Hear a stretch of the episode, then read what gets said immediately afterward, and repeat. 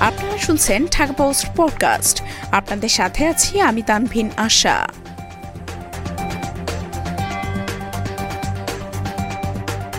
মৃত্যুর দশ দিন আগে হাসপাতালে ভর্তি হয়েছিলেন তুনিশা।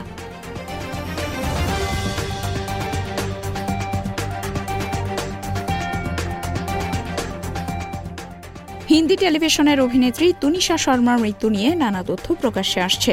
এবার অভিনেত্রীর এক আত্মীয় মন্তব্যে জল্পনার সৃষ্টি হয়েছে। তার বক্তব্য, মৃত্যুর দশ দিন আগে হাসপাতালে ভর্তি হয়েছিল তুনিশা। আলিবাবা দাস্তানে কবুল সিরিয়ালের সেটে কুড়ি বছরের তুনিশার ঝুলন্ত দেহ উদ্ধার করা হয়। প্রথমে শোনা গিয়েছিল মেকআপ রুমে তুনিশার মরদেহ পাওয়া গিয়েছে।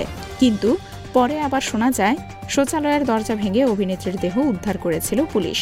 ইতোমধ্যেই তুনিশাকে আত্মহত্যায় প্ররোচনা দেওয়ার অভিযোগে তার সিরিয়ালের নায়ক শেসান মোহাম্মদ খানকে গ্রেফতার করেছে পুলিশ।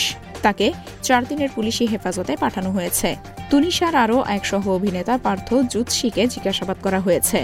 মৃত্যুর পনেরো দিন আগে তাদের ব্রেকআপ হয়। এই প্রসঙ্গে কথা বলতে গিয়েই তুনিশার আত্মীয় জানান, আলিবাবা দাস্তানে কবুল সিরিয়ালের শুরু থেকেই সিজান ও তুনিশার মধ্যে নৈকট্য তৈরি হয়েছিল।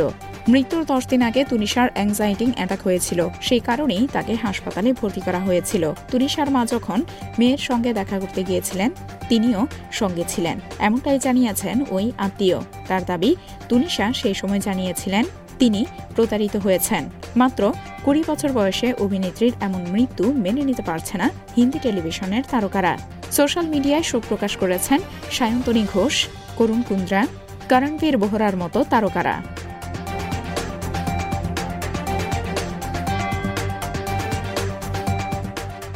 এতক্ষণ শুনছিলেন ঢাকা পোস্ট পডকাস্ট।